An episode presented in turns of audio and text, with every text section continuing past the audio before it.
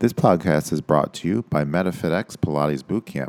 MetaFitX Pilates Bootcamp is the most complete workout you will ever do, where we start out each class with high interval training where you're using your body weight exercise. We're using TRX straps, slam balls, and then many other different props and body weight stuff to get that heart rate up, to get that caloric burn that you're looking for, to lose that weight and to get in great and amazing shape. And at the end of each class, we end with traditional Pilates, both on the mat and utilizing the Pilates springboard. And the purpose of Pilates is just reintegrating everything that you've done back into the body. Again, you're strengthening the body, you're toning, and you're lengthening the body. And we're working on that, on the whole structure of the body and the alignment of the body. So it's super, super important to your everyday life. You're also going to see muscle tone happening because of the Pilates, that core strength, working on the lower back strength. All that stuff is a huge factor in the Pilates. So right now, for all you guys listening to these podcasts, right now it's 10% off for 1 month of membership. That's 10% off. You just give us a call. It's 585-425-1113, or you can email Steve at meta-fitx.com and let us know that you heard us from the podcast, and we will get you hooked up with your 10% off for that first month. And thanks a lot, and I hope you guys enjoy the podcast.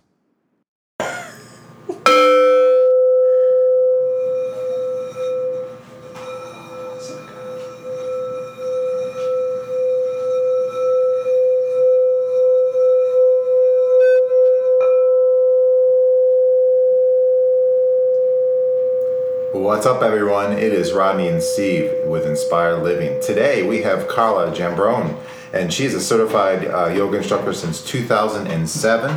She was trained by many masters, which we can get into and talk about a little bit as well. And with their wisdom, she has created a unique flow that works for everybody. She loves anatomy, physiology, and does research on how yoga works emotionally through the vagus nerve and physiologically on all body systems. She aims to courageously live her dreams and to provide effective tools through the four pillars of movement, strength, growth, and peace, and to inspire everybody's lives, her own lives, and everybody else's as well.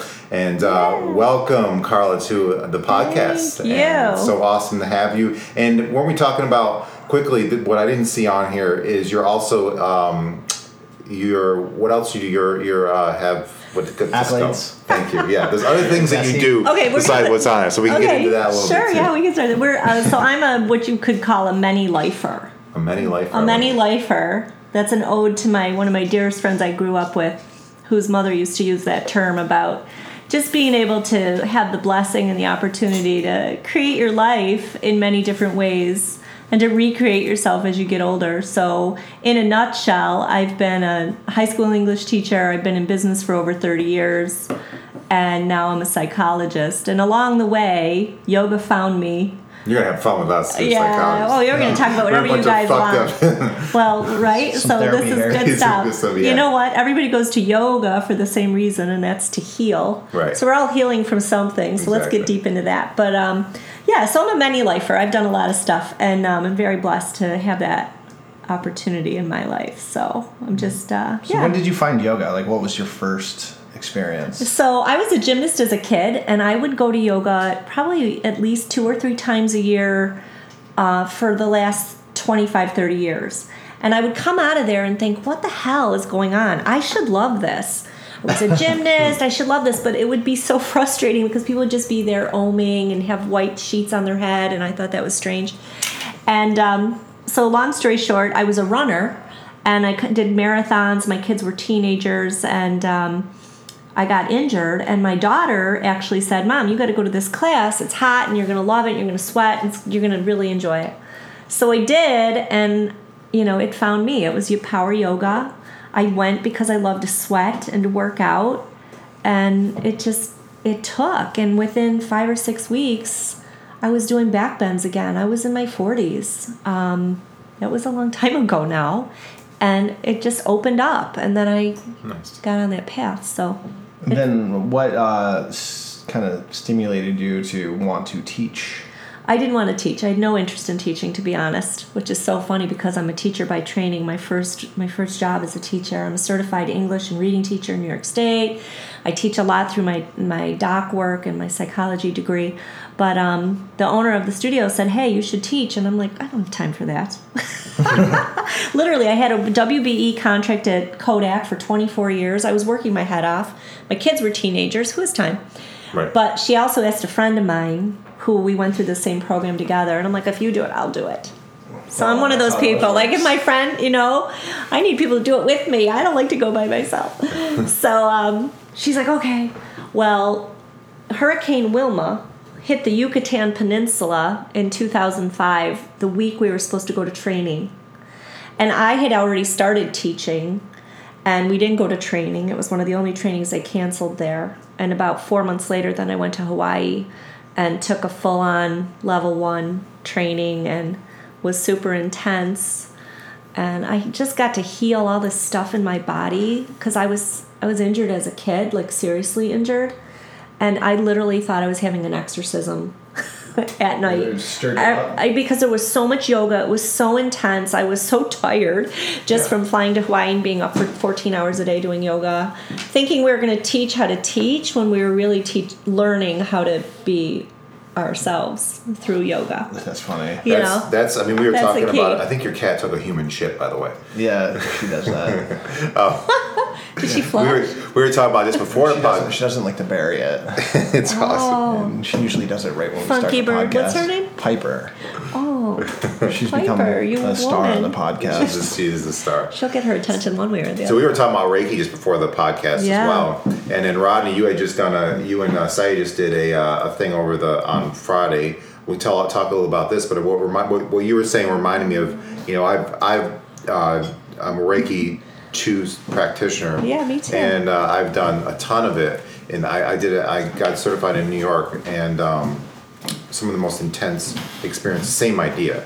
I've left my body a couple times. It was pretty crazy. I feel exhausted afterwards, and just feel like you're getting like a spiritual enema, so to speak. It's like so. I get that. It's I've never had the same experience since then. Yeah, that's so interesting, because I remember feeling like, holy cow! I literally would wake me up in the middle of the night. My back hurt so bad, and as it happens, I really believe that you get what you need all the time, whether you need it or not. Right. And the woman next to me was a DO, so she's an osteopath, and she's like, what's wrong with you? And I'm like, my back hurts so bad. She's like, let me look at you. And she literally cracked my back and realigned me. She said, your back is so out.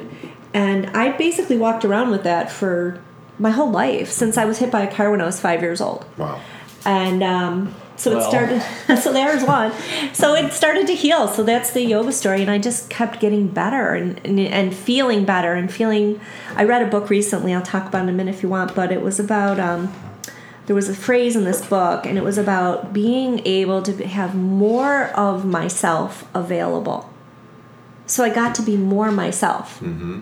That makes sense. Through this opening and through this healing yoga thing and. Well, we always talk about that in the podcast, too. You take care of it, and this, I think, this kind of goes along the same lines. You start to take care of yourself first, then you're able, that's a great way to put it, you have more of yourself to be able to give to others. When you're at peace with yourself, then you're clear-headed enough to take on other people's, help people out or guide them on their journey, and be supportive in what they need, Yeah, I even experienced that this weekend. I did the Reiki thing on Friday night, which was amazing.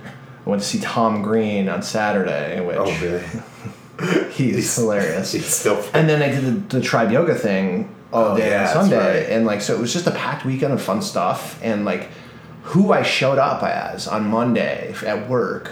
was so full, and I'm just I think to myself, if I could show up like this, I'm unstoppable. I'm smooth. My words come out great. And I really show up with compassion and love and wanting to help people. Versus when I'm tired and I haven't done anything and I've been playing video games with the kids and I'm just half of Rodney.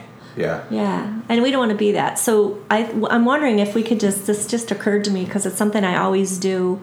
before I speak to groups and do stuff at my studio. And so I'm wondering if we could just take a minute and just ground together and just ask like the universal energy to move through us in a way that allows us to be open and for our words to land with your listeners in a way that's powerful for them, so that our channel is open and that we become that, you know, that space where people get moved, and we can just put our hands down here like that, that people get moved by this energy and this this conversation in a way that's super powerful for them. So I'm even just going to ask your listeners, just take a deep breath in and exhale out your mouth and let it go. And that your listeners just give us a moment of energy and prayer for us so that we speak to them in a way that's meaningful and powerful for them. So, cool. I like that. Awesome. Thank you. She reminds me of breath, right? Like the breath, just like how good it feels for that exhale. Yeah. Like, and it just kind of, it's this life force we have that's always available and it's always there. Yeah. But, you know, like, why is it in stressful times, like in stressful things, you'll catch yourself not breathing? You'll catch yourself, like whether it's a yoga pose or it's just like an argument with somebody, you'll feel like, and then you start panic breathing. You're like, that's a physiological response. That's why I went back to school for my PhD. That question is phenomenal, and it opens. So why does it happen then? What's because your flight or flight response, which is an axis in your body, takes charge, and the energy literally moves out of this, your chest and your breathing and your calm response, to your legs and your core and your arms, so that if you have to run, those areas of your body are energized, and you don't really need a lot of breath to do that. And to breathe deep and to relax, your limbs get light and they get soft. And so if you're in flight, fight or freeze response, the energy, the physiological energy in your body is moving away from your parasympathetic nervous system, which is your relaxation, your rest and digest, right? Good sleep is when your parasympathetic is in charge. But when we're upset or we feel like we're having a fight with someone or we're threatened in any way, the energy, our sympathetic nervous system says, take care of that shit. And our legs get ready and our belly gets tight and we're ready to fight, flight, or freeze. Yeah. So it's a real physiological response that's body-based, and there's a ton of research about it. Super interesting. So in Kung Fu, because I did Kung Fu mainly, but I did do some. We talked about this a lot in Tai Chi as well, and that is I'm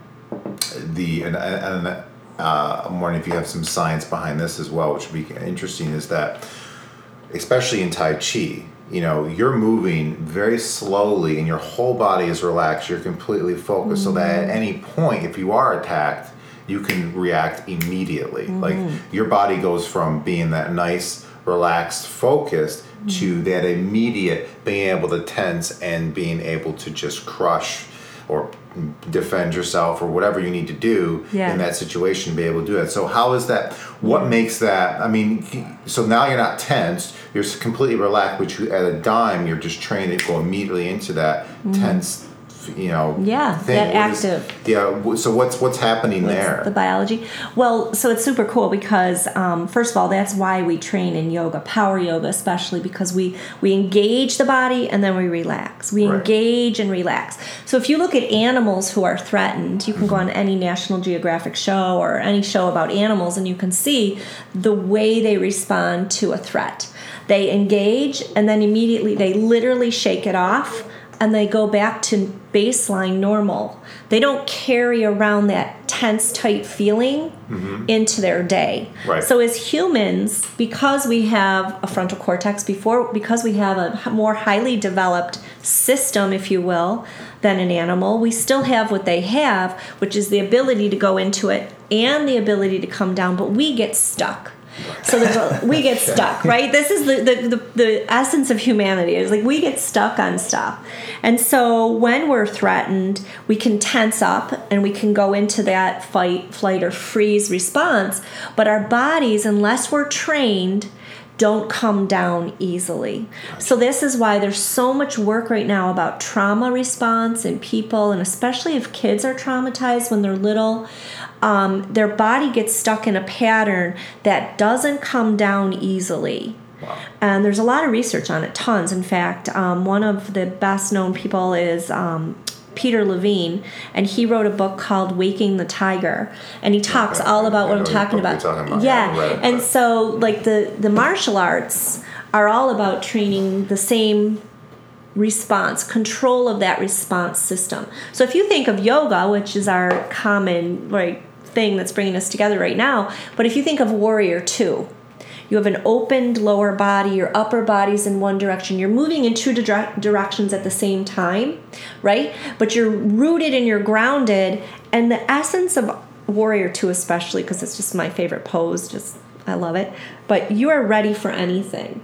And so whenever we're in that pose and we're really in it and we're aligned and we're breathing, we should be able to move in any direction and then come right back. And so when I teach, I like to teach that.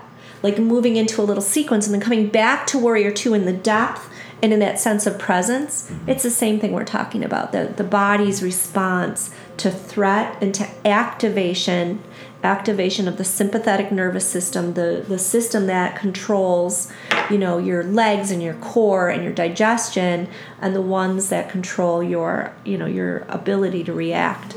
So that we really get control over that of yoga, which feels so good.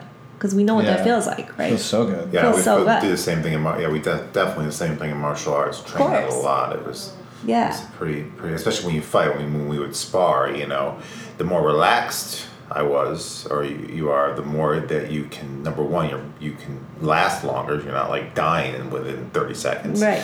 But also, you can really react appropriately to what's going on around you. It's pretty amazing, Yeah. So I love that. Yeah, so the ability to respond rather than to react. Right. Reaction tends to hold. Right. Where response is I dealt with that threat and it's gone. Right. Yeah. Shouldn't that be all our interactions? You know? Yeah. Ideally. Yeah. And then the best interactions, I think the ones that are most therapeutic, the ones that are most helpful, the ones that are most connected are when our sympathetic nervous system doesn't have to be activated. Right. So if we've had trauma in our lives as kids, we tend to gauge normal interaction on a more, let's say, troubled way, where it's wait, does that mean it's over with us? Does that mean if we have to have a conflict, then that's it? So it allows us, if we don't have that traumatic experience, to just go with the flow, really. Literally go with the flow. Right. Yeah, the river of integration, it's talked about a lot by Dr. Daniel Siegel. He's an MD, and he talks about chaos and control, right? And when we're not in chaos or control, we're in the river of integration, where we're just ready. It's the Buddhist principle of the middle path. Exactly, completely. Same it's the same idea. Buddhism and psychology. I love the because I grew up in such a fucking screwed up religious household. Mm. I love the idea of you got right and wrong, and I always just say I live right between right and wrong. I just go down that path, And then it's that to me has helped me out a lot just to live life. I think I just did wrong for so long that I figured out what right was. Right. Okay, I know what this wrong has been getting me. Mm-hmm. And okay, if I don't want the results of the wrong, I should do that over there. Right. Mm. Give us an example. One of the epiphany moments where you're okay, that shit's got to end. I think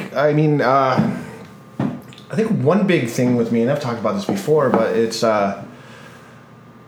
I used to be I had the character of Rodney for many years, growing up, because I think I was also abused as a kid. I was sexually abused, and I think that affected a lot in me. But I got lots of fights, not because I wanted to, because I felt like I had to. I had to protect myself, and I didn't want people to think I was weak. Yeah. And I spent many years doing that, and I created this crazy Rodney, and people, and I almost had to live up to this character I created. How old were you when that happened? Those were horrific experiences. I was maybe 8. or younger. And your response then was that you probably couldn't fight. Well, it's crazy because that whole situation, I buried it. Yeah. And it wasn't until therapy with Mac's wife that it came out. And like it was something that I knew that was always there. Yeah. But it was wild when I actually verbalized it out, like how my soul felt afterwards. Like I felt better. Yeah. And it was something that like it's like this thing that's in there and you see it and you knew it happened and it did happen. And but at the time I never like I didn't want to tell my parents and I didn't want to say anything. You know, it was a kid that lived next door that was older. How much older? You know, he was babysitting me. Maybe 5 to 10 years older, maybe. You know, and wow, I remember like just like sitting there with Mac's wife at my house and just be like, "Do you know what? This and this and this and this happened to me," and like, and then I just broke down. But I think, like, before that, like, I spent a lot of time in my life just, like, playing this role that I thought I should play.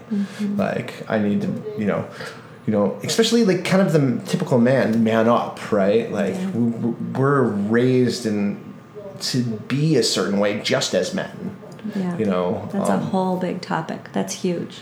It's huge. And I think as a parent with two boys, like I really try to express like love and compassion with them, like almost overly. Yeah, there's a great book about it. You should read it. It's called Raising Cain.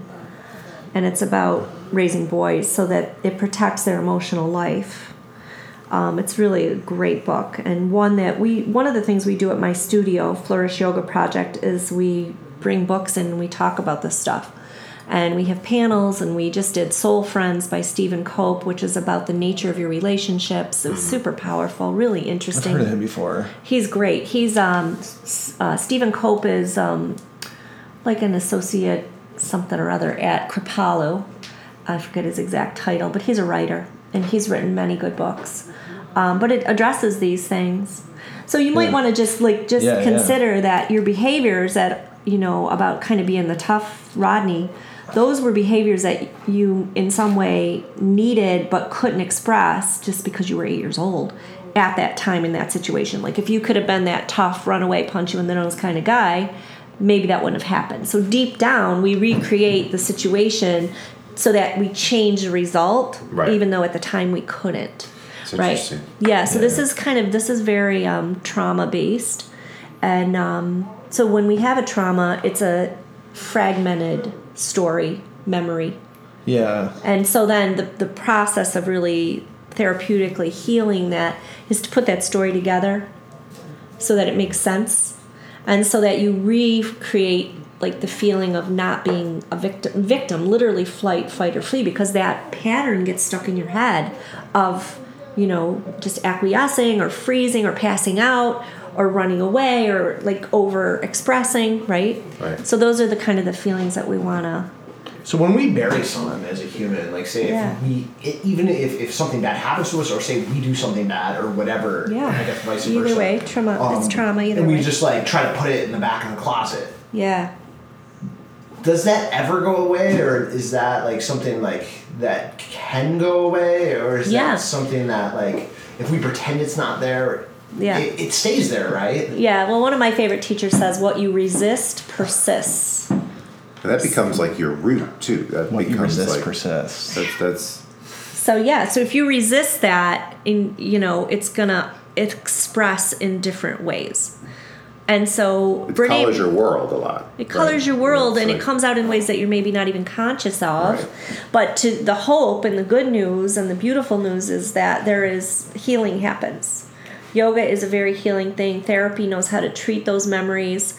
And the best way that you can treat them is to talk about them with someone who's experienced in holding that for you and helping you to bring those memories together for your healing. Because that's all that it matters is so that that shadow doesn't block out the light of your life. So we all have shadows, right? But they don't have to be huge. They don't have to block our light. They can just kind of be there. Like I was hit by a car and I couldn't move for 6 weeks. And the doctor was a real masochist who made me pass out because he touched the bed and I couldn't breathe. It hurt so bad. There were weights on the bed and they don't use that technique anymore. It was for a broken leg. But I would just like pass out. He would come in the room and I'd be like hyper vigilant because I screamed the first time he did it, and then he put his arm on the weights more. It was torture. Wow. Yeah. Wow. And you were? I was 5. You were 5. Wow. And they like they did brutal things back then. Were just really they were protocol at the time. It was 1969. Yeah. So, but that doesn't mean that that has to be a pattern. But I held that pattern in my life until yoga helped me really untangle it, and it expressed in a lot of pain that I just carried. Right. So in a way, it was so. Parallel to what happened to me. I couldn't move, and when it hurt too bad, I passed out. And it happened over and over again when I was in that hospital bed for 6 weeks, right? And so, like, I just carried this pain for so long. I didn't even know it was there. And I could muscle through anything. I mean, like, you can't imagine this stuff, right? And so then when it heals, then you're like, oh, cow, that's a pattern. And then you just bring real compassion. You know, you got to have, because we all go through stuff, hard stuff. And how did that, like, kind of surface later in your life? Just like, well, I was just kind of tough. Like, you wouldn't think so, because, I mean, I'm 5'2" on a good day. I have 2 brothers. I kind of have big hair. I guess I'm kind of girly looking, they say. But I was really kind of tough in my life. I worked in the construction industry for 30-some years. I mean, we went to bat with the heavyweights, and I wasn't going to lose. And that came up a lot. And I didn't. I mean, we would just... It was rough. It was kind of... It's a rough industry, and it took its toll on me.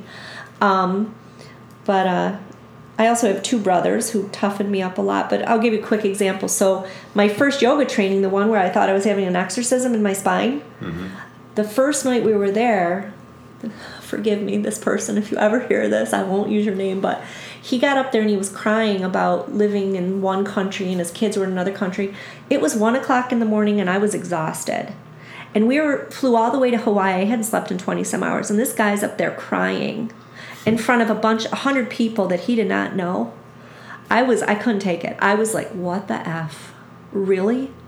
Who would do that? Like, I had no compassion at all. I was like, you got to be kidding me. Wow, okay. I want to go to bed. I don't care what your story is. Like, I did not care. I was so hard, and I just was like, no way, literally. And he went on, I swear he went on for 20 minutes.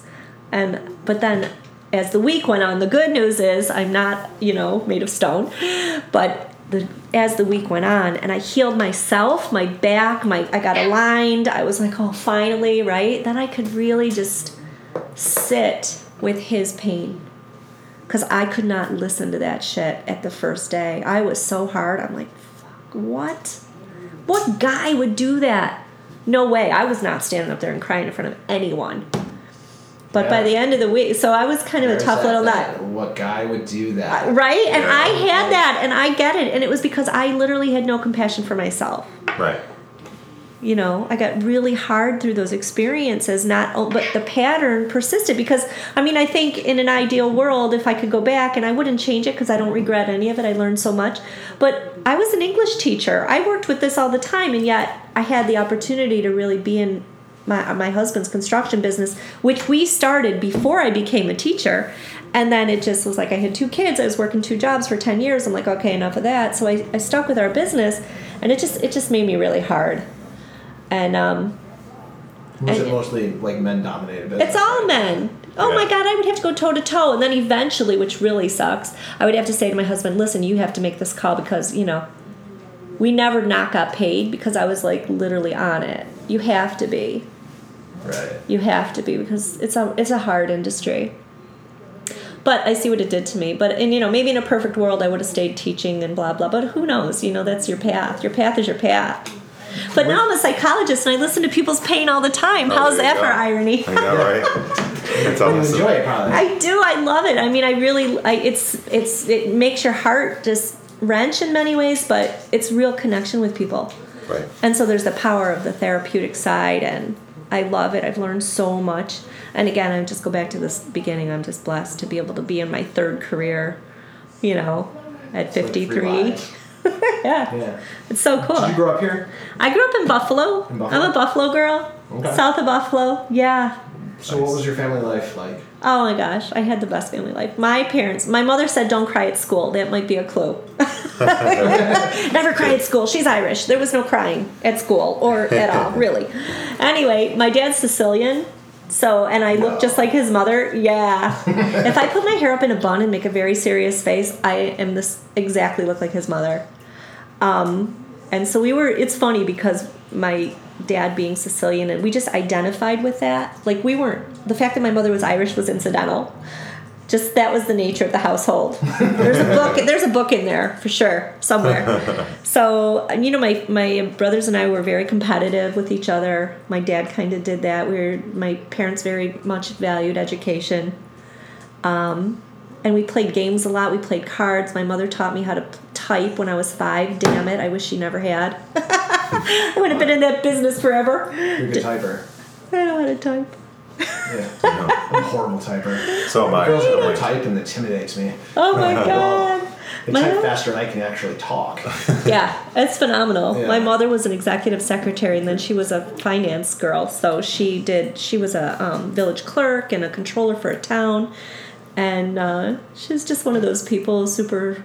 So Buffalo to Rochester, how'd you end up on that road? Yeah, I love Rochester. Rochester's home, but I'm a Buffalo girl. And there's a big difference. And the people listening know, there's a big difference between. But we had a contract with Kodak, and we moved here when we were doing Kodak in 1994, working there as their resident contractor, and we were also fireproofing Bausch and Lomb World Headquarters.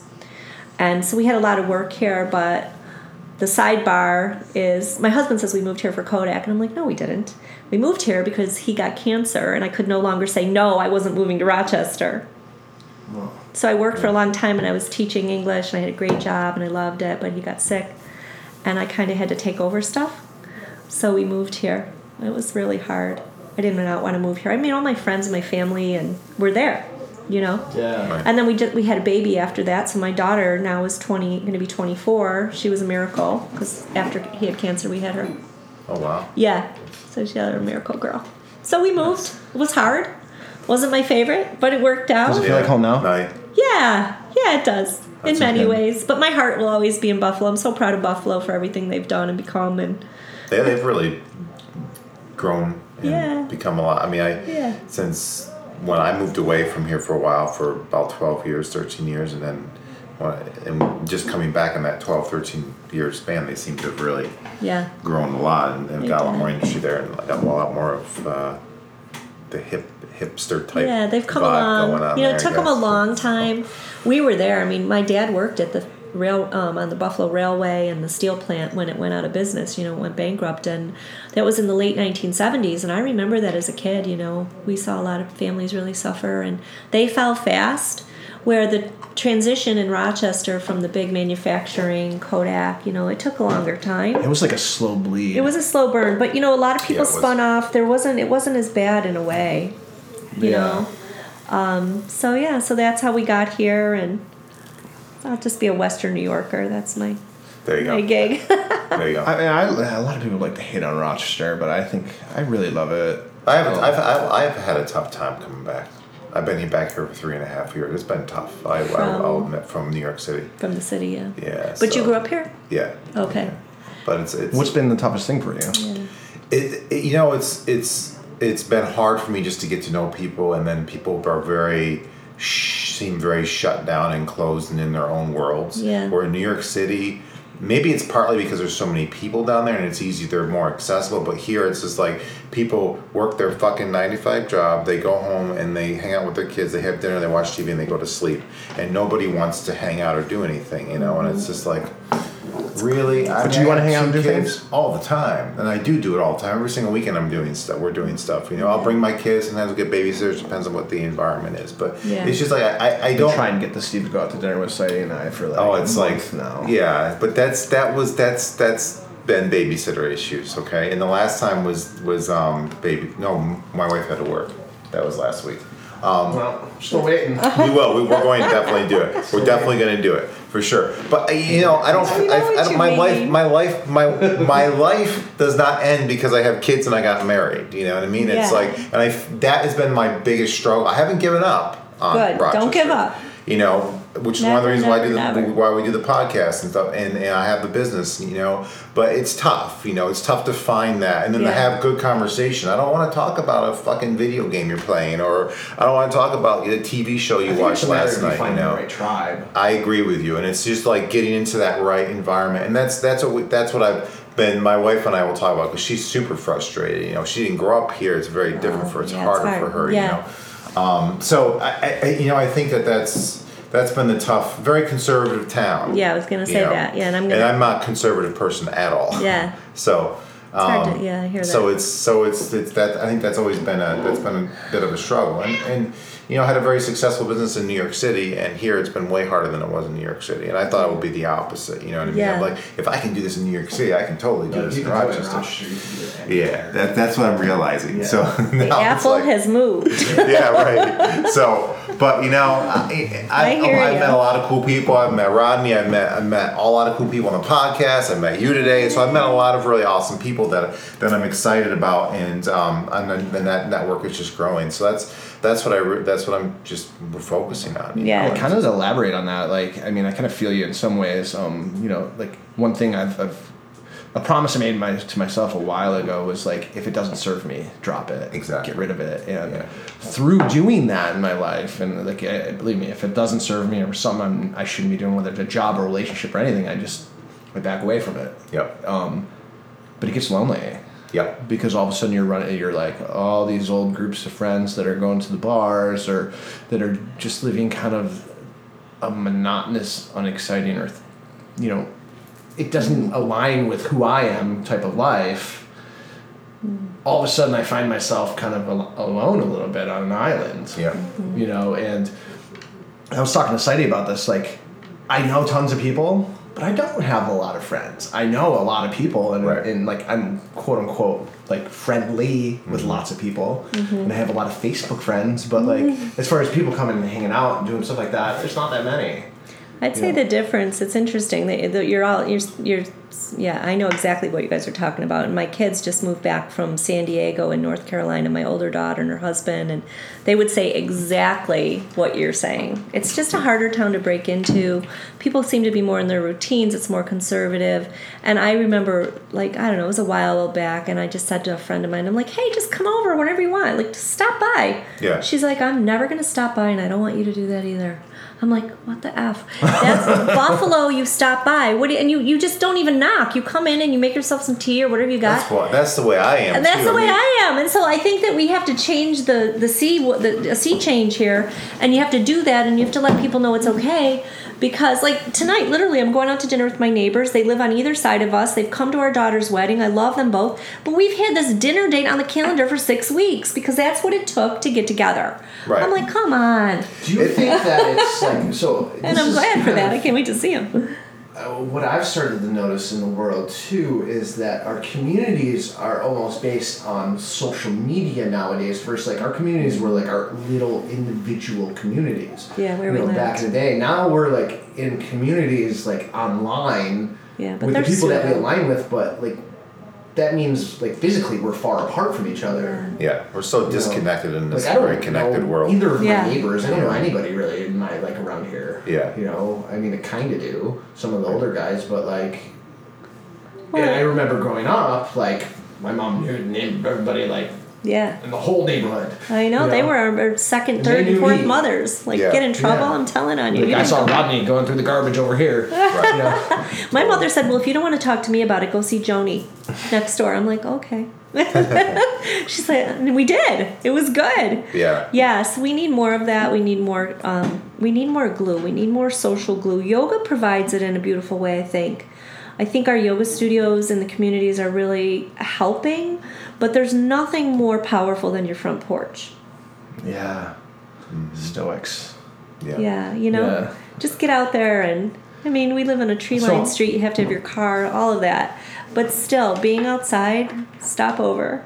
Right. Drive by and I'm home, you know, just knock on the door. I have a few people in my be on your doorstep. Yeah, right. I have a few people in my life that are like that now. I just had this happen this week. You know, it's like 4:30 in the afternoon, and I'm getting the kids. You know, we get baths going. We've got the routine. They're like, "Hey, you want to stop by? We'll hang out for a little." I'm like, "Yeah, absolutely." So in the process of, you know, I'm getting my kids, you know, it's fun to me, you know what I mean? Yeah. Even though it's chaotic, and I warn people, I say, I got a 5-year-old and a 3-year-old, right? Yeah. So it's going to be crazy, but you're more than welcome to come over and join the craziness. You know, my kids, they love it. And actually more better behaved, too, when we have that environment going on. And then so people are there. We're doing baths. We're making dinner. We're hanging out, drinking some wine. And I'm getting them to bed. And people, that's the kind of life. So we're getting there, you know. And it's like, I love that, you know. And don't get me wrong. On the other side, but there are times where it's just like, okay, I need tonight, just the wife and I, just the kids, we're just chilling out tonight. Yeah. But doesn't need to be that way all the time. I don't, that's one of the reasons why I don't have a real job. You know, I can't do a 9-to-5 job and just, I would feel like I'm choking to death, you know, and dying, slow bleed, you know. Well, I think another thing real quick on Rochester is that it's a very clubby town. There's more golf clubs and clubs per capita than many, many places, definitely anywhere in New York State. Oh, really? Yeah. And so people tend to find their groups through their clubs. It's interesting. Yeah. And so that's a real point of social cohesion, if you will. Right. And so I think that a lot of what you're talking about is a result of that. That's very possible. I think because it's definitely true, and I'm a big culprit of this. For sure. I mean, I have the same group of like 5 or 6 friends that I grew up with since high school. Yeah. That most of us moved down to New York City together. A couple of people stayed here. But I had that group, and I never really I branched out a little bit, but not a lot. You know, because I was comfortable with that, you know. Yeah. And I grew up as a very shy, shut-down child. So I was almost the opposite of Rodney, you know. I dealt with things by I didn't know what persona to put to the world. So I put none. Or I did put a persona, but not purposely. You know, I kind of shut down. So I never got outside of that. So I think that's what happens with the clubs and stuff, too. People, they get comfortable within that environment, and then they're good to go. And then they're like, I don't need anything else. Yeah. I realize now that the more people that I meet, the more I learn, and the more I grow, and the more beauty you see in the world. You know, and the more you just see different perspectives, and that's so fucking important. I just went to a wedding this weekend. If my friends are listening to this, then please don't get too pissed off. But I went to the wedding, and it's always good when you leave with that. I know, right? Exactly. Because you know, it's gonna be great. No. So these are friends of mine. These are some of the friends that I had since high school that I went to. One of my friends from New York got married, and it'd been a couple of years since I'd seen a couple of them. Especially, and it was awesome. It was nice. It's very warm. You know, they're the type of friends that you don't see them at all ever, and then there was like no time passed. Ooh, yeah, I love that. I could see right away where I could go right back into that old comfortable pattern again. You know, I was you know, thinking, you know, it'd kind of be nice just to work at a coffee shop and do a menial job and just go play music and drink beer with my friends afterwards and do what I was doing before. Because my life right now is super stressful. I'm the startup business and all that stuff. Yeah. And then I get back and I'm driving back with my wife and I'm saying, see, this is the one of the reasons why I'm glad I don't have them around me, because that temptation to do that is huge sometimes because it's so comfortable, you know. But there's no learning in that. There's no growth in that. There's just the same old thing. And I know myself.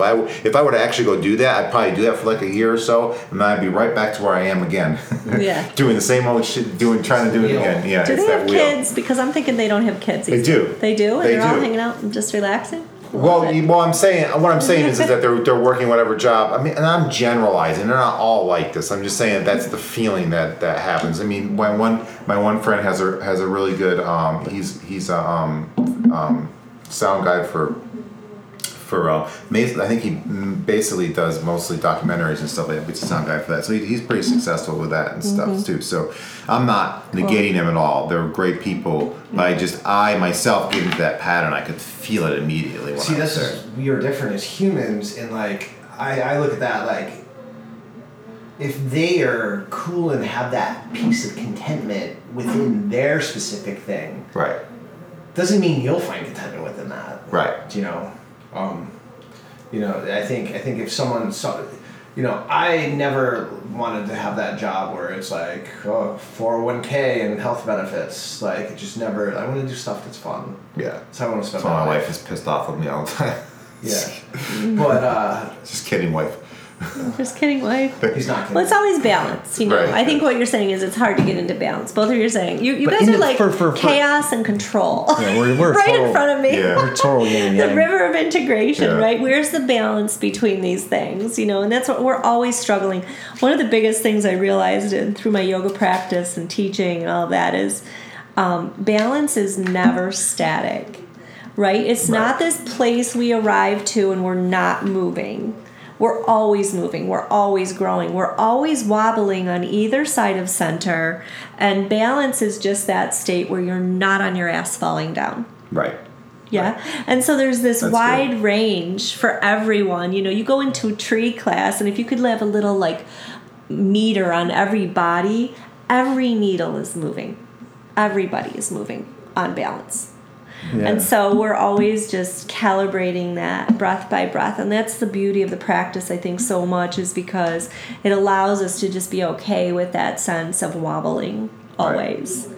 We're always wobbling. When you get into that wobble, it's amazing, too. Yeah. It feels great when you live that. Yeah. Once, and we were in Tadasana, and she had us close her eyes, and just, like, there's a natural wobble to life. Yeah, it's the wobble. So you're really talking about the wobble, and the wobble gets problematic when we fall down. Wobble.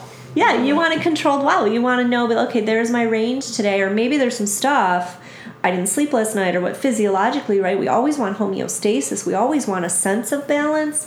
But in our lives, and we're talking about our personal or social lives, we just want to not wobble too far to fall down. Yeah, we don't want to hang out so much that we don't go to work. Right. But we don't want to go to bed every night at 8:30 and have no fun where we're becoming a complete bore. We want the pendulum to swing back. Yeah, it's the good thing to balance. So you guys were talking about community and all this. So this is for both of you, but like based on like having your individual businesses, how do you build community within a yoga studio or within a Pilates studio? I love that question because that's part of our tagline is, you know, yoga and community. There's a lot of ways to build community. There's a lot of ways. And I think, so one of the ways I think that we do it is we offer community classes for $5. People come, and we've built a water well in Nigeria. We're almost at the end of it. I just sent out a thing about that. Oh, wow. And people are invited to, like, go watch the celebration in Nigeria. Anybody who's come and wants to be part of it, it's going to happen in the spring. I hope to get there. I'm doing other stuff with my studio, so I don't know if I'll get to Nigeria in the spring. But, I think there's a lot of ways. That's one thing we've tried, and it's been wonderful that people have been so generous. And yet...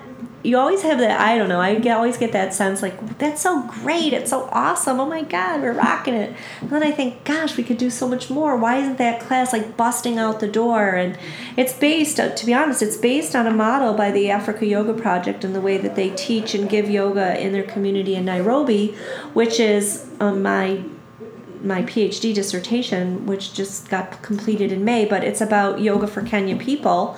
And one of the things that they do is they give away a free lunch after their yoga Saturday morning yoga class. And they get 250 people into this class, people, young people, old people, it's free. Then they give lunch away, so there's one thing. But they have such a different culture that I'm going to tell you that model has been implemented here, and it's not the same. It's not quite the same. And I think there's a bunch of reasons for that we could talk about separately. But creating community, there's a lot of ways. Doing more than just the practice, you know, like opening it to kids, lots of stuff. I see like super successful places.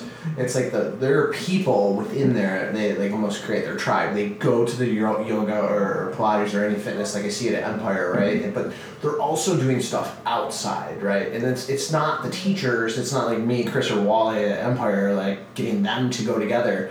But they're always doing these things, and you have people within your environment hanging out, and they're talking. And I think there's something said when you sweat together, or you go through a certain yoga class together, there is a bond, right? There's something there, and it's similar to like the clubs, right? Like we talked about the clubs, like it's like you go to these classes at Midtown together, like, oh, the Burn Boot Camp or whatever it may be, you know.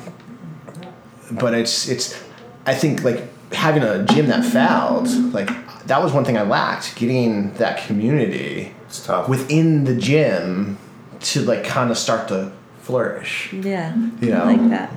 It's hard. It's about building a team, and it's best when people row in the same direction as much as possible.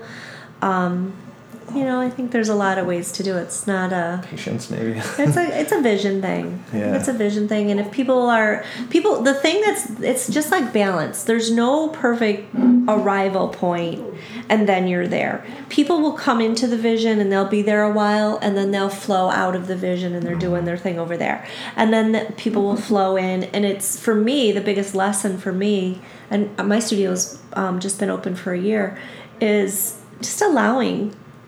allowing the flow. People come and they stay and they go and they'll traverse we'll traverse paths again or not for a long time. And that's okay. Right. That's okay because we're there and the community's building and yeah. So there's a lot of I think I've seen that too, like at least in my conditioning classes, that there's always a new group. There's always some new people, and it's like sometimes you know, you're teaching the same thing so much, you're like, this never get old. But it's always a new person in front of you. It's a younger kid that's growing up. People are aging, they're moving on, they're going to college, all this stuff's going on. And it surprises me when classes start getting slow and I have smaller classes. All of a sudden, out of nowhere, there's a new crop. Yeah, new people. And they jump in, and then like it's still that community of the gym continues. Yeah. And it's kind of wild. My favorite thing is, like, today I had a morning class, and there was a girl who came who I've known for years, and she's like, I've been waiting to come to your class. I just finally got here. And I'm like, it was so great because she's never been to the studio before, but I've known her for a long, long time. And it was wonderful, you know, and people just show up as they need to and as you need them to. And so. Do you find you have, like, a little extra zeal in those classes when you get, like, some special people showing up? I hope I bring that to every class, but maybe, I do. I know I do. I definitely like, or if it's like... To be honest. Like, oh, I got to be on game today. Like, I got some new guys, like, you know, I got to talk better. I got to, like, explain more and kind of make sure they're okay. Yeah, I think the biggest thing with that is just making sure they're okay and having to be a little bit more detailed than what you explain. Because when you have the same people coming all the time, then it's... They know you. They know what to do. Standards, You don't need to, be so, detail, I guess, in what you're saying. Yeah, so. And one of the things I like to try to do is I really get their story. They're like, oh, I haven't been here because, and then they fill you in, but then just try to work toward what their concerns are and kind of what took them out, like if they've had a back problem or whatever. We just kind of just tweak it a little bit so it feels a bit individualized. You know, I mean, my biggest thing in my studio and something I really believe in is that when you take a class at Flourish, your whole body gets worked out. So we're not going to just focus on one area. I love that because I think it really is the essence of a good flow class. It's definitely, like, everybody who's listening, if you're not a yoga teacher, this little secret is that teachers teach the class they want to take. Right, and I want to take it. Totally. Right? Am I wrong? Yeah. Exactly. And so I want to take a class that works my hips, it works my shoulders. I don't want to come out there and feel like I'm, like, stiff in my upper body, and yet I'm still sweating because we did X, right? Mm-hmm. So I want the whole thing. No, I wish I could take my own class sometimes. I know. Sometimes I think that too. Myself to That's my biggest thing is, like, I really just want to be on. So I've struggled with that because I tell some of my teachers, I'm like, well, we can't really, like, I was trained, to teach, to not take the class with the students. Like, you watch them so that you're helping them with their practice and their growing and, you're keeping people safe. You're not on your mat just closing your eyes and going for it. So, but sometimes I'm like, wait. But then it's funny because I've gotten feedback where people from students are like, we love when you demonstrate. I'm like, ooh, how do I balance that? Like, because if I get up there, man, I could get on a flow and... I forget you're even there, maybe. So the nice balance between just practicing, modeling, and also just really staying in the room, right, with the people. So this is a question I ask a lot of, like, yoga teachers or trainers in general. How do you find your practice within being a teacher and teaching so many classes and having time for yourself? Yeah, that's rough. That's so hard. Seems to be the general answer. Yeah, it's so, yeah. It's a struggle I have for sure. I just like, sometimes I think I just want to go to yoga, screw it. But yeah, it definitely takes its toll in a way. But I think for me, it's that reality has allowed me to really open to other people who teach the way I love, and I just go to their class. I'm like, yeah. I'll be at your class because I love it and I need it too. And then I just tell my teachers, don't just teach here, come to class, because you don't want to get into that rut, and it can be a real rut.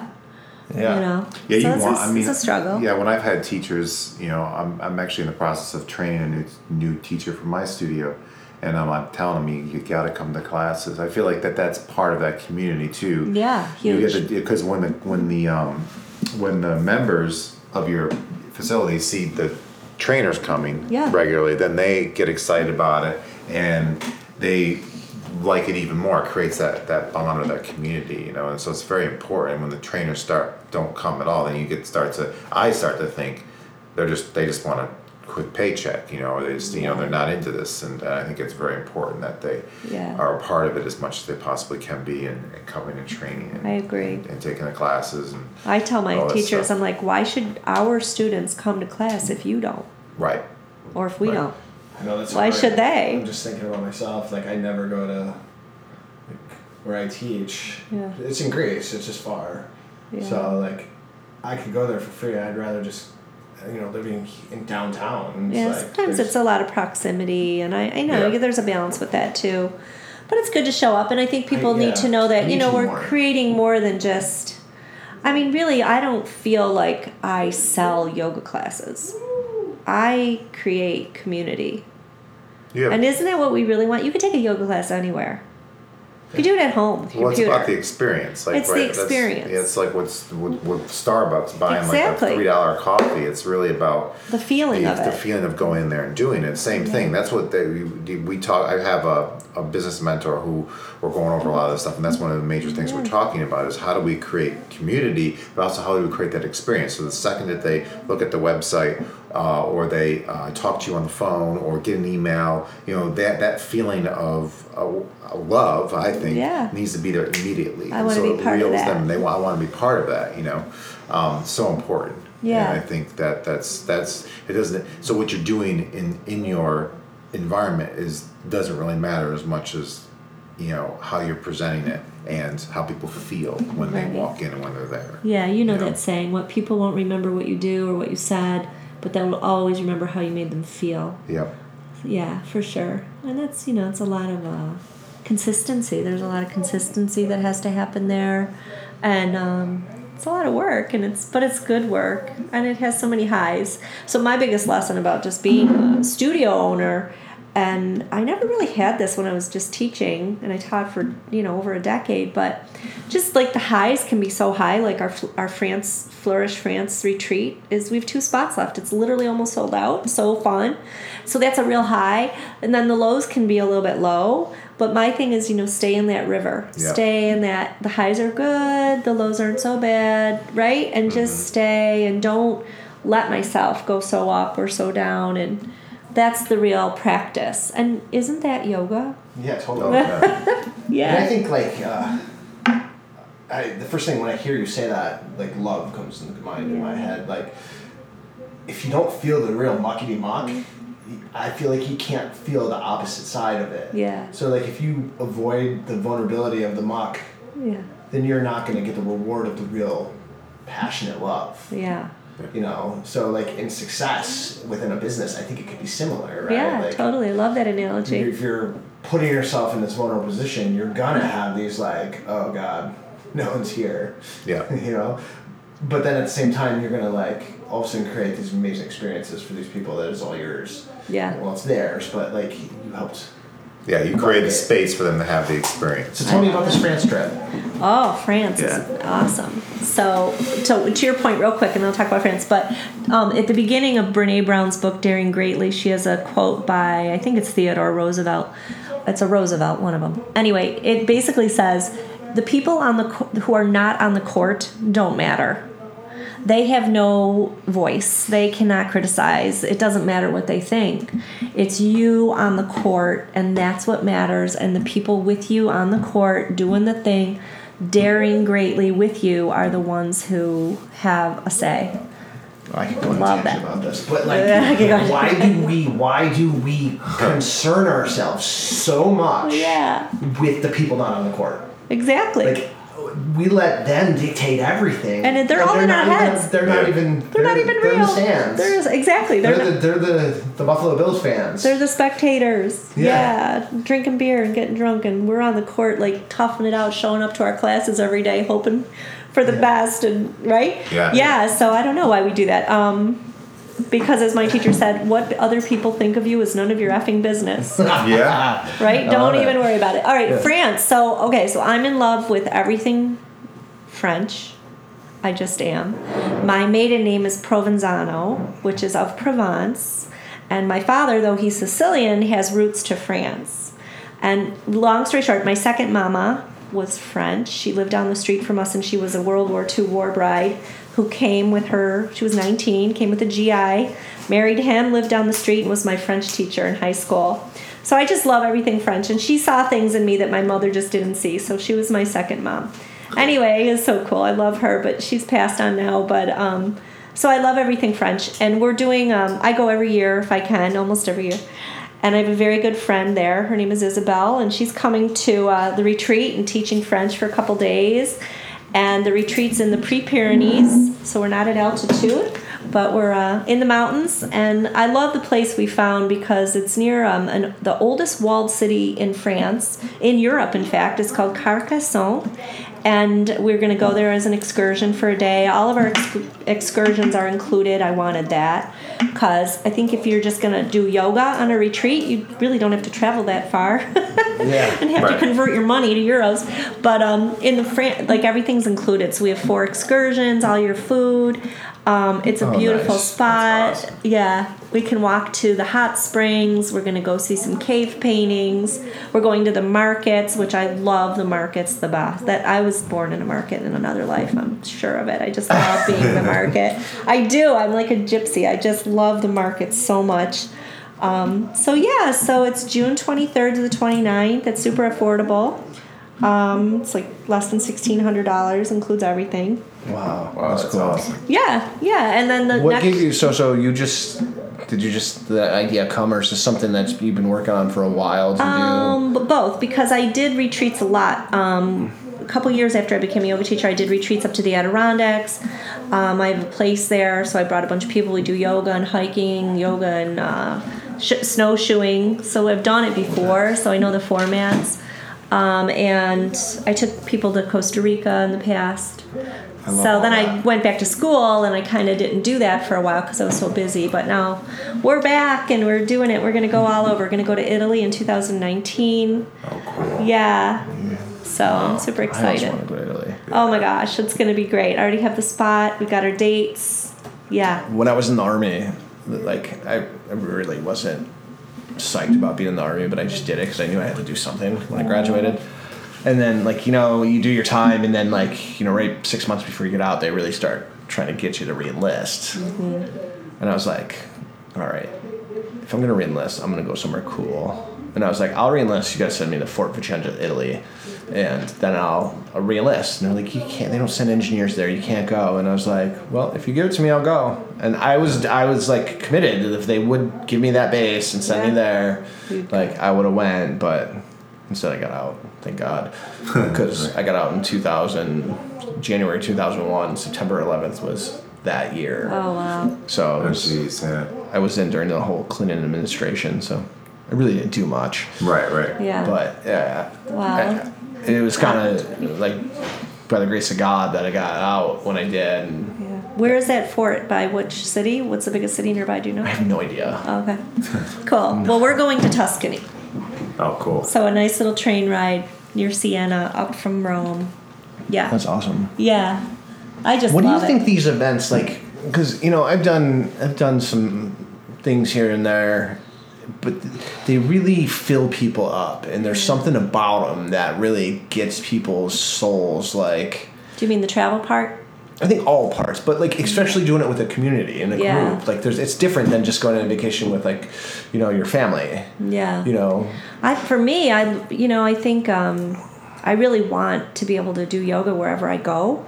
So if I just travel, I don't really like to travel just to travel. I want to go and be purposeful in a way, meaning to be able to be my better self. For me, travel is a way to, I don't know, just be my better self and to get my habits like back on track. And so I'd like to make it available because it's, again, it's like it's the same thing where teachers teach the class they want to take. I do retreats I want to go to, places I want to go. And what I really love to focus on is either really nice activities with the yoga, like in the Adirondacks where we hike and stuff, but in France it's cultural.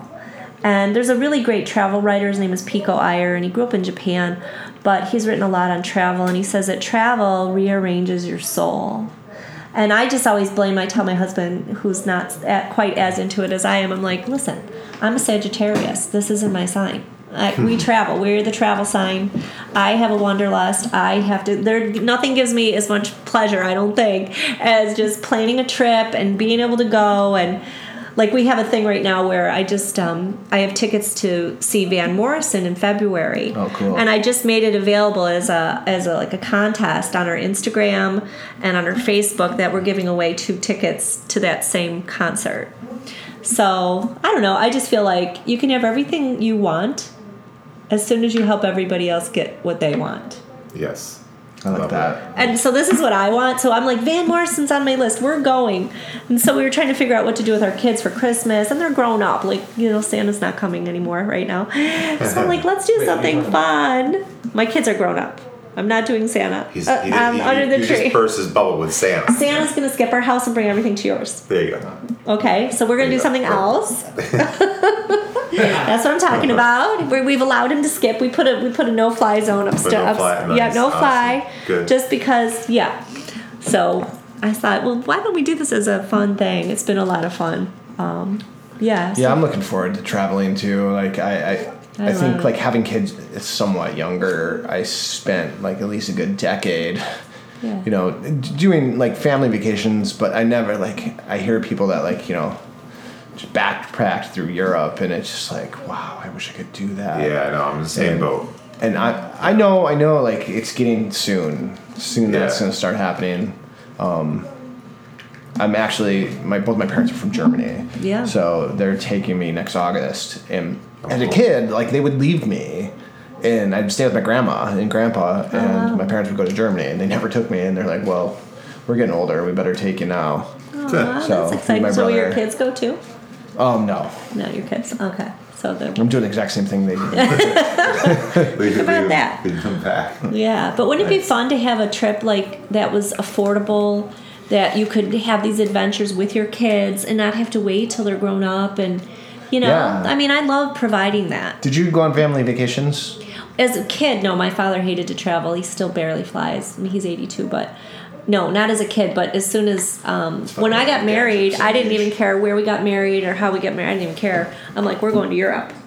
And we did. We went to Switzerland and Italy. And I just, again, I love everything France and everything Europe. And I mean, your eyes are lighting up as you're talking. I'm like, this is my thing. I just love it. I mean, I really want to live in Europe before I die. Steve, did you do, like, family vacations? No. I grew up in a very restrictive, you know, we go to Florida a couple times because my that's the exact vacation I do not want to ever want. Yeah. It's the Florida. Yeah. Yeah, we didn't, unfortunately, you know, and I haven't, so it's, you know, we didn't have a lot of money or anything growing up, you know, so it was just, I'm the oldest of 8 kids. Oh, wow, 8 kids. Wow, that's a tribe. Yeah, so that makes it really, that made it even more difficult, you know. So. I think this new Airbnbs are just absolutely amazing.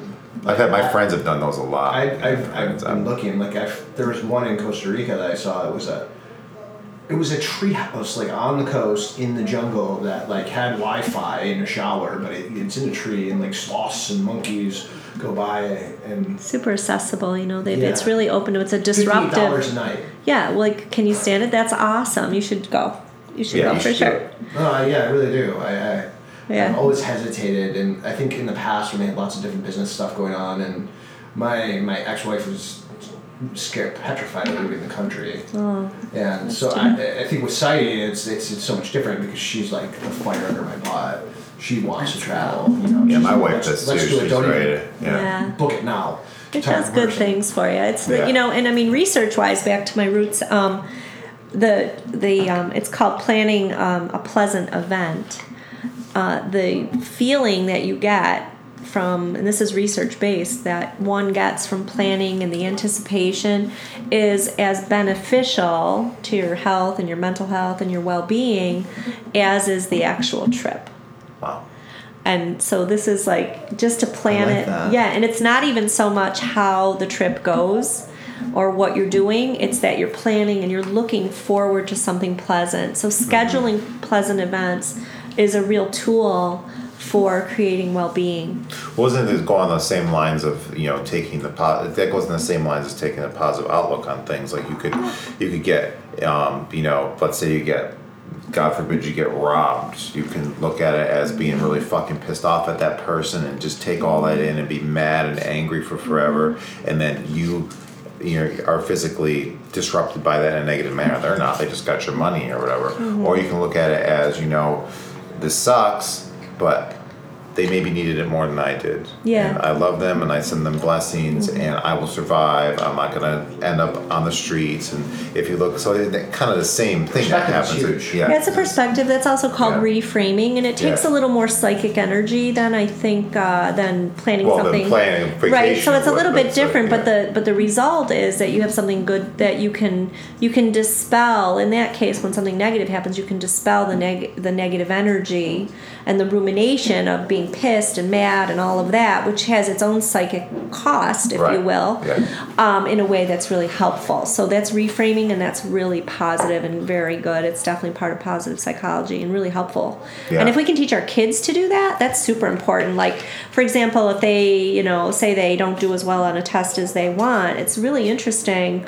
to hear how they frame that. It's called attributional style, and it tells a lot about your kids' kind of the way they think. Uh-huh. And it's I did my master's thesis on this, and I was a reading teacher, and we got to do it on anything we wanted, which was so cool. But I did mine on kids' attributional style and whether parents could predict their kids' style, because my daughter at the time was like, my oldest was like 8 years old, and I read to her all the time, and I was like, this is so cool. I just wanted to know. It's based on a work by Martin Seligman, who really is the father of positive psychology, and he's from University of Pennsylvania. In any case, he wrote a book called Positive Kids in a Negative World, and you can check it out. And it's all about how they would respond to certain events. So they, you know, don't do as well on a test. Do they say, I suck, which is a negative attribution, like it's in me and I can't help it? Or do they say, that was a hard test, external? Or do they say, I'd done better if I would have studied? Meaning, I have control over it. It was just a fluke. I can do better. Right? So there's tests in that book, and it's an older book, but it really was one of the bases. It's fascinating. It's so cool. And with kids, you know, and you can see how they respond. You could say, read the book. I really recommend you read the book, and then just see where they are, and then help them reframe, because that's a skill. Right. And a lot of times we have like an attributional tendency, and it might just be the way we're wired. And so you probably see it. You both have two kids. You're going to see a difference in the kid where they say, "Oh, I suck. I'm bad. I'm awful at that." Boom. Like they deflect inside. They feel bad about themselves. Or the other kid's like, they have more resilience. They seem to shrug it off. But as parents, we can teach that, and we can reinforce the positive outlook and the good energy. And like, hey, you can change that. You can do better next time. Have you ever heard the Colby Test? The Colby Test? Yeah. Tell me about them. So this is really cool. So I just did this for myself. I'm actually going to have my wife do it, and I'm going to have my daughter do it as well. So the Colby, basically, I'm not going to get this 100% right, but it does more than this. But the main test, it gauges what your initial response is, what your gut instinct is. You know, what you do in a situation, like how you, what, like, so it helps. A lot of companies will give it to prospects for employees, because they'll see if you're this kind of person, you're definitely not going to hire them for that specific job. Uh-huh. That kind so of thing. So it's like a personality test. It's it really goes down to like what is not going to change in us. You know, our gut instincts, how we respond to things. You know, the initial things that happen, like let's. think of an example here. So you have some people that are really detail oriented. Mm-hmm. They're really, really, really good at like editing, okay, for instance. Okay. Yeah. That is something that's ingrained in them. I would be a horrible editor. It's not something that I could ever do. You know, it's not, I don't have that. My brain's not wired that way. Yeah. Do you see what I'm saying? So I'm what's called a quick start person, which means that I go and I just go. I never stop, and I go and I come up with 1,000 ideas. Yeah. And I need everybody else around me to kind of help me, like keep me in check. Visionary. Yeah. So you're more visionary. Yeah. So more full picture. But that's what it gives you, and it's really kind of cool because for somebody like me, it validated me.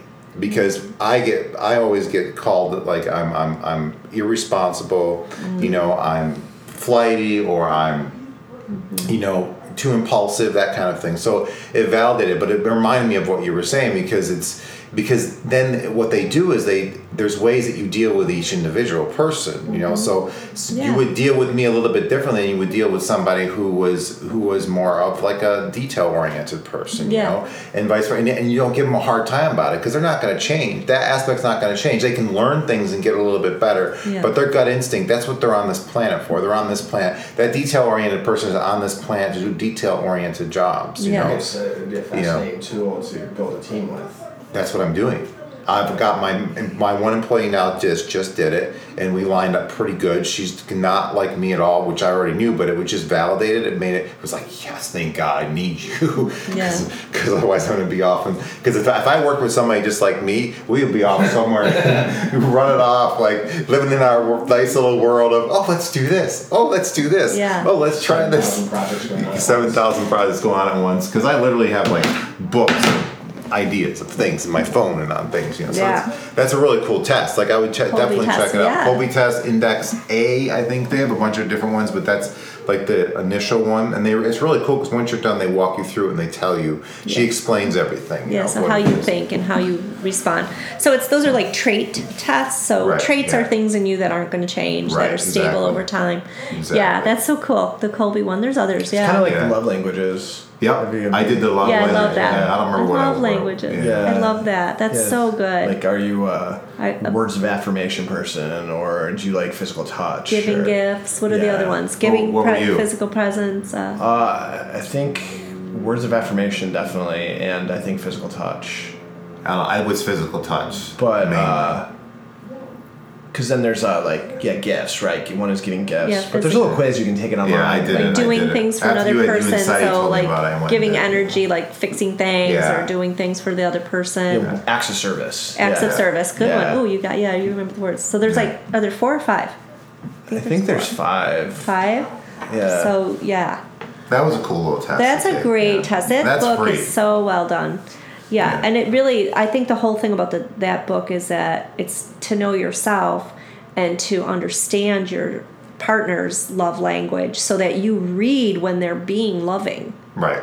Right? So that it's... Because we always want to be loved how we want to be loved, but not necessarily how they show their specific love to you. Yeah, you know, just like yoga. If you know each other's, you can say, okay, like if it's maybe cleaning up the kitchen and, you know, having the house clean when you get home, like that makes you feel like relaxed and happy. Mm-hmm. Versus like, I just want a big hug. Get home, I haven't seen you all day. Give me a hug. Yeah. You know, it's so important. Yeah. And I think like going back to the children, with my children, the one thing I've really worked so hard on is communication with. Because I think when you're that young, especially, you have feelings that you can't articulate. Mm-hmm. And it takes time to practice to articulate them. Mm-hmm. You know, so like we sit down and we talk, like how did that make you feel? That's great. You know, how do you feel right now? Like, you know, especially through the last year, there's been a lot of transition in all our lives, right? And like, you know, just taking the time to like really... ask them how they feel, and like a lot of times they'll be like, I'm fine. Mm-hmm. You know? But you have to dig a little bit. Mm-hmm. And you have to like, you know, but how does this make you feel? So what changed in you where you could be able to do that? Because you were the fighter. Oh, I mean, I think for me it's been it's been a sequence of events like over years, and it's like not doing like I've done other things. I've I've been the guy that's, I'll just leave and go to the bar, you know? Yeah. I've been that guy, like, that doesn't get me anywhere. And, like, yeah. I think at the same time, I've always been a compassionate person underneath, but I always thought that was the weak side of me, and I put it back in, you know? And it's almost a relief. Yeah. Like, I can be this person that I want to be. I can be this loving, gentle human that, like, really cares and wants to assist people.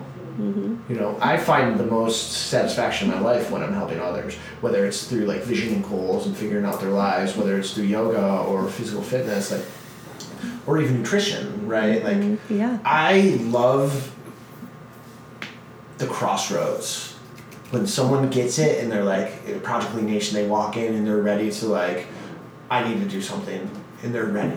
Yeah. You know. Because there's a lot of people, like, I think in my earlier on, I would, like, try to get people to get ready before they were. Mm-hmm. Yeah. And now I'm much better at, like, just waiting. And then when that person comes in front of me, when they're ready, like, okay, I'm a space for you. And we'll figure it out. And, like, you know, whether it's eating better or it's, like, just moving a little bit and starting to create some good habits, or if it's, like, what do I really want with my life? That's so like, cool. I think I just get excited talking about it here, right now, at this moment. Like, you know, like at work, I'm doing a vision and goal seminar for the team. Nice. And I'm just like, we're just gonna have a little workshop, and like, I'm so excited about it. And you know, you're excited about it when you start to get nervous and you start to think about backing out. So, oh, wow. Yeah, the measure of good things. Yeah. And it's like, okay, I really need to do this. Yeah. You know?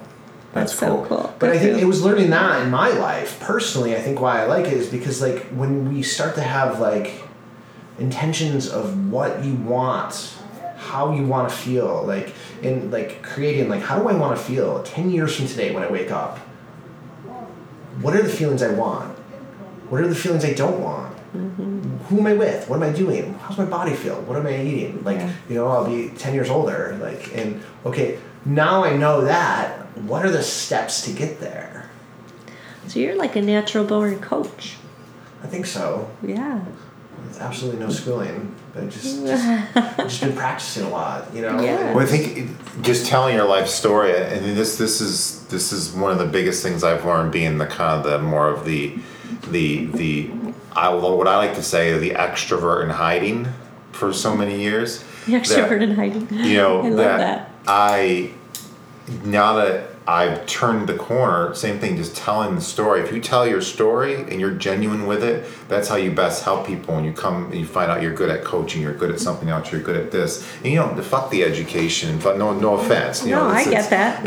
But the education is very important. Don't get me wrong. The education is very important. That was my inside voice speaking out really loud. But it's not everything, right? So it's when you're honest and when you're true with yourself, I feel like that a lot of times that is the most profound way to really help people, because then they can relate to what you've gone, through. You know? It's also listening to them too. Like I think becoming a really good intentional listener is super important. Yeah. Like you have to listen fully. A lot of times we have that answer before they even finish their statements, and hearing someone through. And I love the question when someone's in a struggling spot, it's like, what would you do if money wasn't an issue? Yeah. Because a lot of times it's a money issue, you know, and if that's, you can kind of figure out if it's money or not, you know, with that question. But how would you be spending your life if like you could do anything you wanted? Mm-hmm. And you have to live with that kind of like imagining, like I'm a fairy and I can grant you whatever you want. What would you do? That's the magical question. Yeah. And people, you know, because like a lot of people are like, oh, I just want lots of money, and then it's like, okay, what would you do with the money though? Okay, so maybe you have some bills and they're paid off. That'll probably happen pretty quickly if you had a boatload of money. Then what would you do with it? Right. And they have no clue. Most people are so shut down and so in their talking about routines that they don't know. It's crazy. You know, we're not taught that in the schools. We're taught to learn A, B, C, D, and then go to college and then go, you know, work at a job doing something and then retire and then blah blah blah and then, you know, whatever, get fat and old, go to Florida. And you know, it's like anxiety listening to that. I know, and it's like spiritually died. It's like It's like if we just talk. One of the things that one of my friends do, which is freaking amazing, that I'm kind of jealous of, is they have their kids. They're down in in the Catskill area, and they have their kids go to Steiner School. And it's, what is that? It's like Waldorf. Well, yeah, it's Waldorf. Steiner he was a philosopher. Rudolf Steiner, he's a German. He was a philosopher. Do you know when? Like 18? I don't know exactly when. A guy named David Wolf, who was where I got my health coaching certifications from, was a big fan of his. So he would quote him a lot. But he was all about farming, digging in the dirt, meditation, and just natural things, and living community. He was huge in community. So that school there is huge in community. They're learning 4 different languages. It's insane. And it's like, that's how, and they're learning in their environment how to be creative. Like, what are your talents? Mm-hmm. And then we're gonna nurture your talents. We're gonna grow your talents. I love that. So I'm telling my wife, they don't have a Steiner school up here, but we need to do something like that, right, for our kids, because it's just, they'll thrive. If I had that support, among other things. I've always been more of the creative person. I've never been not. And I think a lot of people are more creative than not. We all have that. Yeah, we shut that down so much. The monotony of the kind of regular job, right? Right. Where it's just kind of, you lose that creative ability. Yeah. Mm-hmm.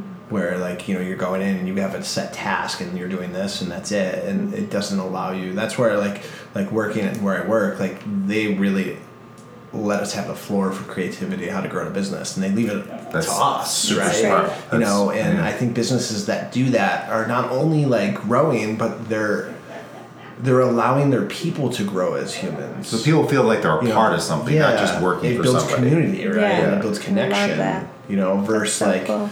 No, you do this, this, and this. You do it this way, right? And I want it like that every time, and just repeat that, right? And it's just I'm just. When I've been in those situations in my life, I feel like my life is just wasting away. Yeah. Totally. Well, there's a school that you were mentioning. There's a Waldorf school in East Aurora, I'm positive. Oh, really? Yeah, and there's a school of the similar nature in Ithaca. So they're around us, but I don't know of any of them. In Rochester, not. I mean, there's the Montessori, which is somewhere similar. Is it like a higher education, or is it? No, it's for kids. No, it's for kids. So they're I think in 2nd grade now. But it starts in kindergarten. I think it actually starts in daycare, preschool. It's a philosophy of how kids learn and be. Yeah. They do horseback riding every day. They learn how to plant. They dig in the dirt. It's, I was like, I can't. So cool. Yeah, you would have loved that, huh? Yeah, and I would love it for my kids, I'm a hippie, though, It's a good thing. Hippies are good. Well, what does that really mean? It just means, being back to the earth and just being natural and what we're really meant to be. And it just means loving each other. Tie-dye. Yeah, so to your point about education, which I love, it's, I always tell my clients, it's not about what you know. Right. It's about what you practice. Right. And that applies for me as well. It's really not what I know. I just happen to be probably have an excessive curiosity gene. Right. Which causes me a lot of trouble. It's not been easy. It's been really hard. Yeah. My husband's like, why would you do that? I'm like, oh, I just can't. It's in me. I have to. Yeah. But it's really not about that. It's about what you practice and how you share what you do know. So that's really more important to me. And I just was thinking earlier about our travel discussion that one thing that we did with our kids that I really loved, and I would recommend to everyone, because it doesn't have to be expensive, and it's a way to get your kids out and about, is our younger daughter took they just did a unit in 2nd grade on the national parks. Mm-hmm. And so ever since then, she was just enamored with the national parks. And so almost every year while they were growing up, we took our kids to a national park. And so we went all over the country, just even for a week in the summer. And it was fantastic. It was a wonderful way to travel with them in a meaningful way, and hike and be in nature, and do quite a bit of history, American history anyway, associated with it. So that was super cool. Sneaking it in almost. Yeah, and it was based on what she wanted to do. And then as our older daughter got older, she's like, well, I want to do the city thing too. So then we did LA and Sequoia National Park, which is an easy drive.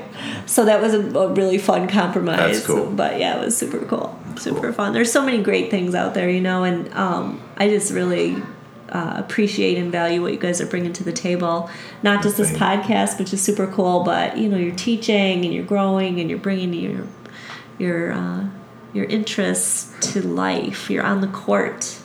Well, the whole thing, like too, is creating that community that we're talking about. Yeah. There's no reason why all the Pilates studios in Rochester, all the yoga studios in Rochester need to be butting heads against each other or saying, you suck, we're the best, or come over here, trying to, you know, I think we can, I know we can all be successful, you know, delivering what we're delivering, because we all come from, we all have different stories. We all have different backgrounds. We all have different perspectives. And certain people are going to latch on to certain perspectives and certain things.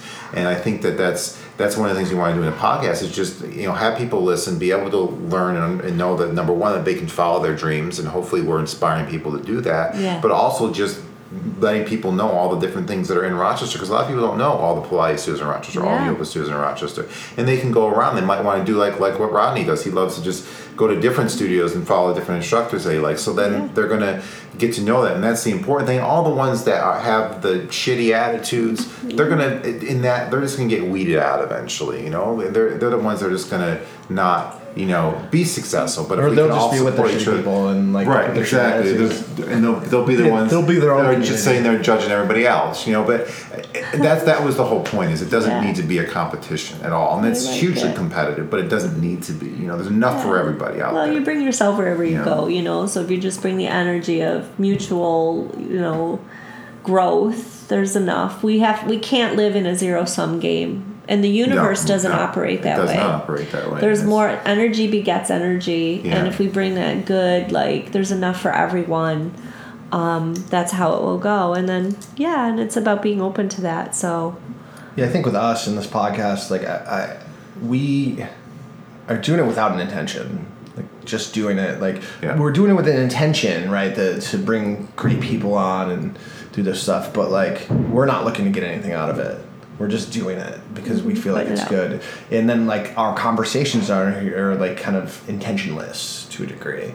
Yeah, you know? I love the free-form format. You know, we just talk and, like, just dig into people and personalities. And, I mean, the one thing I think we've noticed is a lot of, like, the people we bring on, because we try to bring people on that inspire us and that are interesting. It's this, a lot of times, like, the redundancy of what people are saying kind of hits time and again. Like, and it's like... Give me an example. Can you think of something? We're always talking about community. The whys in life. Yeah. You know, like, you have to have good whys. You want to do something. Why do you want to do it? Yeah. Good whys. Yeah. Good and wise. I like that. But I think it says something, you know, but I think this is, you know, I believe that that the universe brings in... How am I going to see if I can say this right? What is needed at the time, you know? And I feel like that this is what Rochester needs is more community. It needs people to kind of come together a little bit more and to grow and to support each other and be more open with each other's practices and what each other's you know, beliefs are, or non-beliefs are, or whatever it is, and realize that we are none of that. We are much deeper than all that shit. You know? And I'm hoping that this starts that revolution somewhere in Rochester. And I think it's needed. It's needed not just in Rochester, it's needed everywhere. But we're starting it here, and we'll hopefully grow to where it comes past this. You know, comes beyond this. But I think that that's what I would love to see. You know, and it's just that the expansion of amazing energy and just like when Steve wears that shirt. I know you love this shirt. Well, if you wear your favorite shirt every Friday, it's going to be good. It's good energy flowing. It's my Friday shirt, I guess I'll have to wear it every time now. You have to end this show with that song, India Aria. I don't know if you can put songs on it, but I love that song, I Am Light. That we're not our past and we're not our, it's just that we're light and that we bring that together and, you know, the candle doesn't diminish when it shares its light. It just grows. So, super we always like to end the podcast with just some words of wisdom for someone. Or maybe this somebody is just kind of sitting alone in the dark. And to go out and get the things and do the things they want. Like, what are some things you could say that come from your heart for that person to find some focus in life and different things?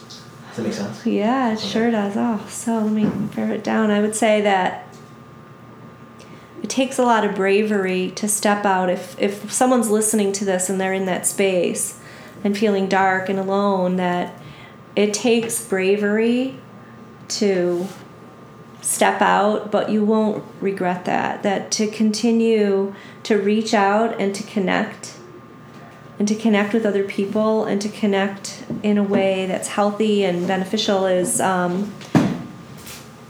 what you need to do. And there's so many opportunities. There are so many people that care about each other, that are helping, that are reaching, that are in the game. And you just have to really open your door and ask the first person and just be open to that, because there's help everywhere. We're not alone. Yeah. We just get fooled by the darkness and think that's the light and that's what it is. No, it's just a shadow. And the good news is that shadows are everywhere, and we see them every day in our lives and in everywhere we look. But shadows are just a reflection to remind us that there's light somewhere. And so my words of wisdom are to reach out, to connect with other people, take a yoga class, try something new, be brave. You won't regret that. Awesome. Yeah. That's great. So where can people find you? I am always at my studio in East Rochester at Flourish Yoga Project, okay. 129 West Commercial Street, East Rochester, 2 doors from Lemoncello, a little restaurant there. We're there a lot. They can definitely find us online. Our website's pretty comprehensive. If you have anything there, let us know. Everything's on it. Check it out. Show up.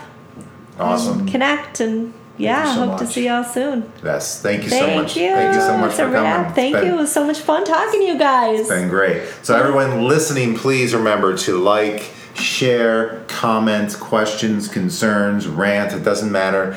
Just definitely give us a shout out, a like at least, and we will see you guys next time. Thanks a lot.